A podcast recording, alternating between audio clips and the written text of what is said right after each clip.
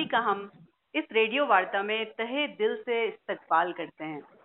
फिर समय हो चला है इस रेडियो एपिसोड के माध्यम से एक दूसरे से जुड़ने का। और आज हम आपकी मुलाकात करवाने वाले हैं थिएटर जगत के जाने माने निर्माता निर्देशक रंगकर्मी श्री कैलाश कंडवाल जी से। तो कंडवाल जी आपका आज की इस वार्ता में हार्दिक स्वागत है। जी नमस्कार। नमस्कार। नमस्कार कंडवाल जी। कंडवाल जी आप हमें सबसे पहले आ, अपनी पैदाइश के बारे में बताएँ। आपका बचपन कहाँ बीता कहाँ आपकी पढ़ाई लिखाई सर कुछ अपने बारे में बताइए। मैं हरियाणा के एक औद्योगिक नगर फरीदाबाद में पैदा हुआ था। आ, क्योंकि जैसा कि सभी हमारे गढ़वाल के लोगों ने काम के लिए नीचे की ओर प्लान किया उसी तरह मेरे पिताजी ने भी किया था। वो पहले देहरादून पहुँचे फिर मेरठ पहुँचे फिर दिल्ली पहुँचे। जब वो सरकारी जॉब में आए तो उसके बाद हम लोग फरीदाबाद पहुँचे और वहाँ मेरा जन्म हुआ। और वहीं मैंने अपनी पढ़ाई कर बल्कि ग्रेजुएशन तक की पढ़ाई मेरी वहीं हुई। और सिर्फ़ ग्रेजुएशन ही नहीं मेरा आ, मेरे जो मेरा खुद का परिवार भी वहीं पर बना यानी मेरे विवाह भी वहीं हुआ। और उसके बाद ये मेरे दोनों बच्चे भी वहीं पर हुए। अभी पिछले 20 सालों से मैं उत्तराखंड में हूँ। तो सर आप गढ़वाली तो इतनी अच्छी बोल पाते हैं जबकि आप बचपन में तो गढ़वाली नहीं बोलते होंगे मुझे लगता है जी जी जी जी। तो आप आ, सिर्फ़ आ, ये यही एक लगाव था जो उत्तराखंड से मेरे को और अपने गढ़वाली होने का लगाव। जिसने मुझे शायद यहाँ पहुँचाया है यहाँ की सेवा यहाँ के सीखने के लिए मुझे यहाँ पहुँचाया। हालाँकि अभी भी जो है मेरे साथ मेरे जो मेरे छोटे तीन बहनें हैं वो कोई भी गढ़वाली नहीं बोल सकती हैं। और ये काम मैंने सबसे पहले वहाँ दसवीं करते ही किया। जब दसवीं में मुझे पता चला कि आ, मेरा जो मूल है वो उसने मुझे बुलाना शुरू किया कि मैं उत्तराखंड से हूँ लेकिन मेरी कोई पहचान नहीं है। जी, और उस वक्त जैसे कि हर देसी लोगों ने कर रखा था कि जो लोग ब्राह्मण थे तो उन्होंने अपने नाम के आगे शर्मा लगाया हुआ था। जी। तो उस वक्त स्कूल में भी मेरा नाम जो है कैलाश प्रकाश शर्मा लिखा जाता था। वो मैट्रिक में लिखा जा चुका था। मैंने पिताजी से कहा था कि हमें अपनी ओरिजिनल कास्ट लिखनी चाहिए। हाँ जी। तो वो कास्ट लिखने का तो इतना उस वक्त मैं कुछ कर नहीं पाया लेकिन मैंने इतना कोशिश करी हम्म। कि मैंने गढ़वाली बोलनी सीखी। और सबसे मज़ेदार बात है जैसे कि हर लोग सीखते हैं लेकिन सबसे आसान तरीका जो मुझे लगा जो सब लोग बताते भी जी जी। उस जमाने में कैसेट चलती थी ऑडियो कैसेट तो मैं हम लोग पिताजी को भी नेचुरल सी बात है वो तो अच्छी गढ़वाली बोल रहे थे माता जी भी बोल रही थी, हाँ जी, हाँ जी। तो हम लोगों हम लोगों ने नरेंद्र सिंह नेगी की कैसेट्स को लाना शुरू किया जी उनके गाने सुनते और उन गानों को सुन सुनकर मैं उनसे गानों का मतलब पूछता और फिर कहीं ना कहीं उस दसवीं से ही मेरे अंदर एक छोटा सा कलाकार था जो उस लहजे को बोलने का तरीका हल्का हल्का हम्म। सीखा और दस ग्रेजुएशन तक आते आते मैं लगभग ठीक ठाक गढ़वाली बोलने लगा था। जबकि आपको देख के और आपको सुन के सर लगता है कि आपका जो बचपन होगा किसी गढ़वाल में बीता होगा और इतनी अच्छा आपका गढ़वाली पे अधिकार है तो जी जी एक एक एक दूसरा कारण ये भी था कि क्योंकि जहाँ हम लोग जो लोग हम लोग शहर में दूसरी जगह रहते हैं अदर देन उत्तराखंड में हाँ वहाँ पर कहीं ना कहीं हम लोगों के गढ़वाल सभा भ्रातृमंडल होता है। हाँ जहाँ पर हम लोग जहाँ घर के पास है तो रोज़ाना शाम को मिल लेते हैं हाँ। नहीं तो जनरली शनिवार एतवार को हम एक दूसरे के घर जाते हैं। कुछ एक रिश्तेदारियाँ भी थी तो खुद मेरे चाचा भी वहीं रहते थे। हाँ, हाँ, हाँ। तो हम लोगों को एक दूसरे के यहाँ जाना था नेचुरली जब लोग माता पिताजी गढ़वाली बोलते थे तो उनको सुनना बीच बीच में कभी गढ़वाली शब्द को भूल देना ऐसे करते करते सीखना हुआ। पर आज की जनरेशन को भी मुझे लगता है कि आपसे ये सीख लेनी चाहिए कि वाकई अपनी भाषा अपना जो राज्य इसके प्रति लगाव होना कितना ज़रूरी है। तो जी जी जी जी लेकिन मैं मैं मैं, मैं कोई इतना बड़ा वो नहीं हूँ जिसने ये ईजाद किया है। आ, आज की जनरेशन अगर सिर्फ़ अपने पूरे दिले पूरे दिले और उससे पूछे कि हम कौन हैं कहाँ से आए हैं हाँ और हम अपनी भाषा क्यों नहीं बोलते हैं तो शायद एक अच्छा हो सकता है। जी। अच्छा कंडवाल जी आप हमें बताएँ कि आप धात से कब से जुड़े हैं सर? और धात में आपकी ये धात कब से लग रही है? और आपके लिए धात कितनी ज़रूरी है? जी। ये मैं मेरे को जो अपने पूरे जीवन का वो मैं बताऊँ कि मुझे कहीं भी नहीं लगा कि मेरी किस्मत इतनी अच्छी है लेकिन धात के मामले में मेरी किस्मत सबसे अच्छी है कि मैं धात से आके जुड़ा और धात की वजह से ही आज मेरा नाम ना सिर्फ़ देहरादून में और लगभग जहाँ जहाँ उत्तराखंड में थिएटर या रंगमंच है तो वहाँ पे मेरा नाम धात की वजह से ही जाना जा रहा है। मेरा उसमें कोई कोई बड़ा रोल नहीं है कि मैंने सिर्फ़ धाद ने जो कहा जिस कार्यकर्ता के रूप में कार्य करने को कहा मैंने उस काम को करा और धाद ने मुझे इतना पब्लिसाइज किया है इतना पब्लिसाइज किया है कि आज सब लोग मेरे को उस नाम से जानते हैं। और ये कहानी लगभग दस से बारह साल पहले शुरू हुई थी। उस वक्त में एक Sai institute of paramedical sciences है वहाँ पे मास कॉम का लेक्चरर हुआ करता था। टाइम नया नया लेक्चरशिप में आया था उससे पहले बल्कि जबकि मैं फ़ोटो जर्नलिस्ट था यहाँ पे देहरादून में।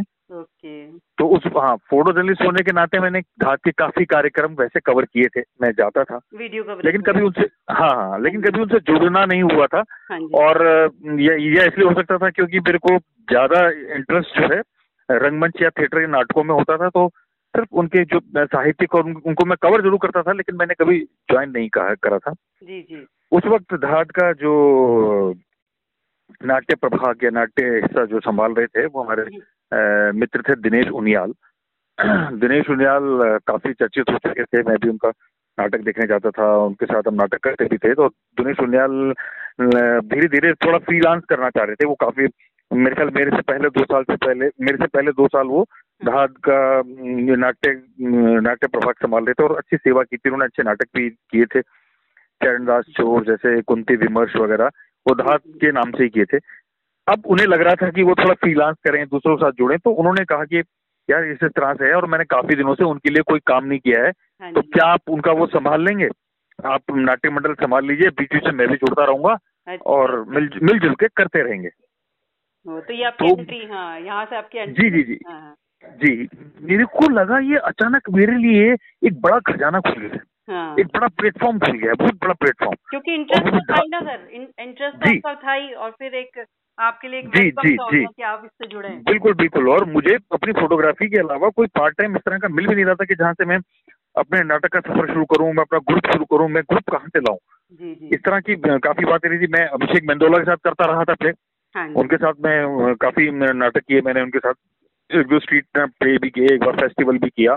उनके ग्रुप के साथ कर। लेकिन मैं चाह रहा था कि मैं अपना एक ग्रुप शुरू करूँ जहाँ मैं इस तरह के नाटकों को करता जी। तो दिनेश उनियाल ने हमें उस दिन मिलवाया वहाँ पर गांधी पार्क में बुलाया और कहा कि वहाँ पर लोकेश नवानी जी हैं जो धात के धात को कन्वीनर हैं जो चलाते हैं। आप उनसे मुलाकात कीजिए उनसे बात कर लेते हैं।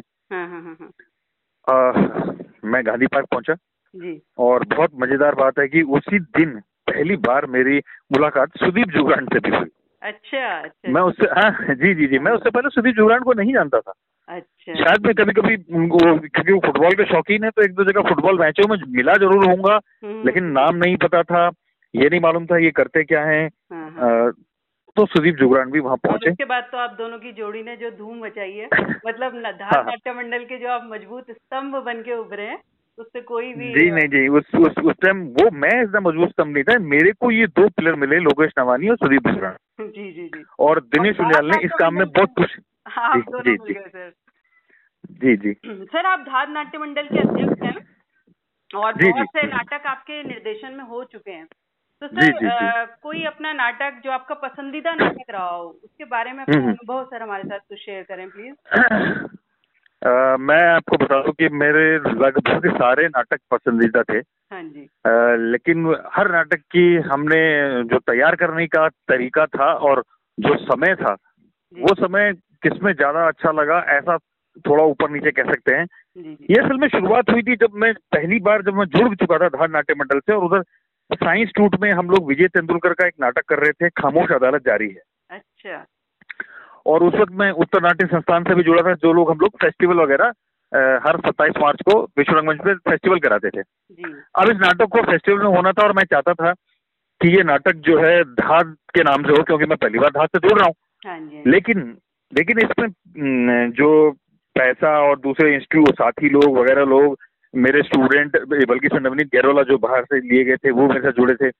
ये लोग नवनीत के खाली बाहर से थे और बाकी हम सब लोग साइंस इंस्टीट्यूट के थे। तो साइंस इंस्टीट्यूट के मालिक चाहते थे कि नहीं ये जो है साइंस इंस्टीट्यूट के नाम से हो।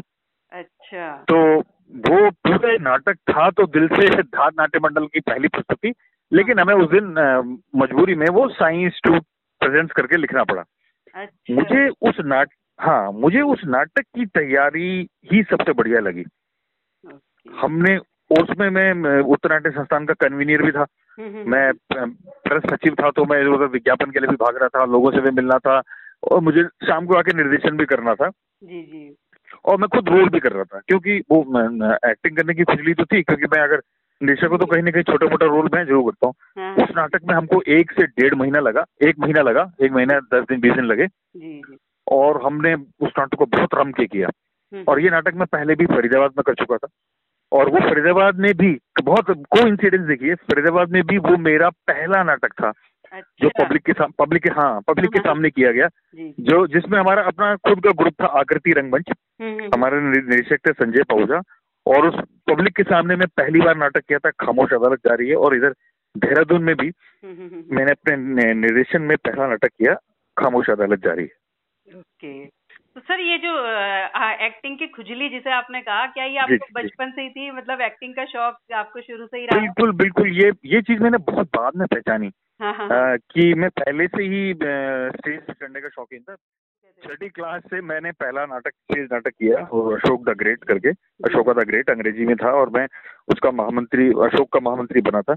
हाँ उसके बाद तो मैं फिर हर साल कुछ ना कुछ पार्टिसिपेट करता रहा और फिर इधर अपने जो है फरीदाबाद शहर की रामलीलाओं में तो भाग नहीं लिया लेकिन लगातार दो तीन बार मैं दशहरे में निकलने वाली झांकियों में बहुत भाग लिया भाग लिया। जी जी कभी हनुमान जी की सेना में कभी रावण की सेना में क्योंकि वो एक इंटरेस्ट था वो मेकअप कैसे होता है ड्रेसिंग कैसे की जाती है। हम्म, हम्म, हम्म, वो सब और ये तो सीखना। जी जी जी हाँ, हाँ। जी जी जी जी और धीरे धीरे ये सिलसिला कॉलेज तक पहुँच गया और कॉलेज में हम लोगों ने कॉलेज में हम लोगों का जो कंपटीशन होता था क्लास वाइज कंपटीशन उसमें भी पहली बार डरते डराते हमने पहली बार नाटक किया और उस वक्त जिस लड़के के साथ हमने नाटक किया था उससे पहले हमारा बहुत तगड़ा विरोध था कॉलेज में झगड़ा हुआ लेकिन जब मैंने देखा कि ये थिएटर कर रहा है तो मैं सब विरोध छोड़ के उसके साथ जुड़ गया और बाद में हम लोगों ने एक ग्रुप भी बनाया।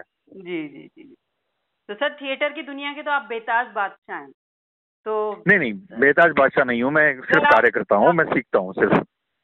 तो ठीक है सर आप हमें कुछ ऐसे कुछ डायलॉग सुनाए या कुछ भी कुछ भी एक्टिंग दो चार लाइन है सर जो आपको इस समय याद आ रही हो।